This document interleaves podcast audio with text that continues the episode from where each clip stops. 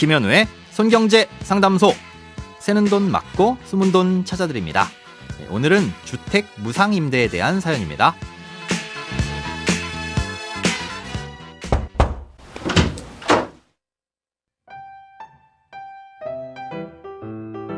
안녕하세요. 손경제를 수년째 애청하고 있는 청취자입니다. 현재 제 명의로 된 아파트에서 저와 부모님, 동생이 함께 거주 중입니다. 그런데 제가 내년에 결혼하면서 남편 명의로 된 집으로 이사를 갈 계획이고 남은 가족 3명은 제 명의의 아파트에 그대로 거주하려 합니다. 이렇게 되면 전입신고로 인한 제 명의 집의 세대주 변경이 될 텐데 제가 선정을 따로 하게 되는 건가요? 결과적으로 제가 가족에게 무상 임대하는 상황이 되는데 무상 임대에 따른 세금 부과가 어떻게 되는지 궁금합니다. 그리고 세금을 내지 않기 위해서는 임대차 계약을 따로 작성해야 하는지, 작성한다면 금액을 어떻게 책정하는 게 좋을지 중개업소를 통해야 할지 여쭙고 싶습니다. 참고로 아파트 시세는 9억 원 정도이며 공시지가는 6억 원입니다.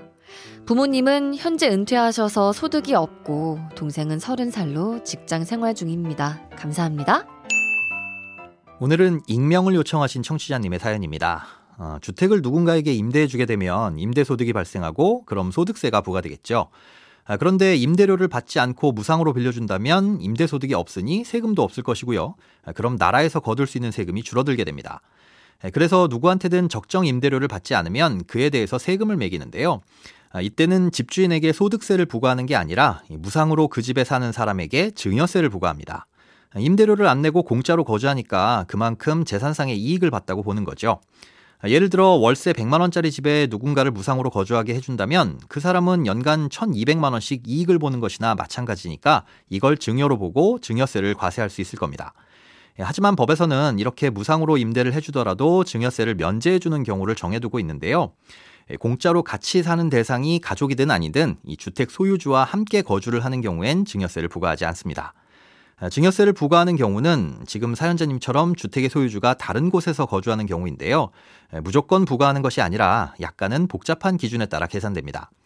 아, 일단 연간 임대료를 산정하게 되는데요. 이땐 현재 그 주택 시세의 2%를 연간 임대료로 봅니다. 그리고 무상으로 임대하는 기간은 기본적으로 5년으로 보고 5년간의 임대료를 다 더해서 계산하는데요. 아, 지금 시점에서 받는 임대료가 아니라 미래에 받을 임대료이기 때문에 현재 가치로 환산해서 계산합니다. 아, 이때는 1년당 10%씩 할인을 하게 되고요. 아, 이렇게 해서 계산된 5년간의 무상 임대료가 1억 원을 넘는 경우에만 과세를 합니다. 예, 사연자님은 시세가 9억 원이라고 하셨으니 연간 임대료는 1,800만 원이 되겠죠. 아, 이 연간 임대료에 할인율을 적용해서 5년치 무상 임대료를 계산해 보면 대략 6,800만 원 정도가 됩니다. 1억 원이 넘지 않으니 세금 걱정은 안 하셔도 되겠죠. 5년치 무상임대료가 1억 원이 넘으려면 시세 13억 원이 넘어야 하는데요. 만약 이렇게 1억 원이 넘게 되면 초과분만 따로 보는 게 아니라 전체를 증여가액으로 보게 됩니다. 그리고 여기에서 가족 간에 정해져 있는 증여 공제를 적용하는 거죠. 예를 들어 시세가 14억 원이면 5년치 임대료는 1억 600만 원이 되는데 이 돈이 증여된다고 보는 겁니다. 그 집에 여러 명이 무상으로 살고 있다면 나눠서 계산하는 게 아니라 한 명을 대표자로 지정하게 됩니다. 그 대표자는 촌수가 가장 가까운 사람이면서 같은 촌수의 사람이 여러 명이면 가장 연장자가 대표자가 됩니다. 부모님과 형제가 살고 있는 경우 가장 촌수가 가까운 사람은 부모님이고 아, 그렇다면 두 분 중 나이가 많은 분이 대표자겠죠. 아버지가 대표자라면 부모와 자식 간에는 10년간 5천만 원까지는 세금이 없으니까 1억 600만 원에서 5천만 원을 뺀 5,600만 원이 증여가액이고 아, 이에 대한 증여세를 신고하고 납부해야 하는 겁니다. 참고로 증여세 부과는 나라에서 자동으로 해주는 게 아니라 모두 납세자가 알아서 해야 하는데요. 이렇게 복잡하기 때문에 가급적 세무 전문가를 통하시는 게 좋습니다.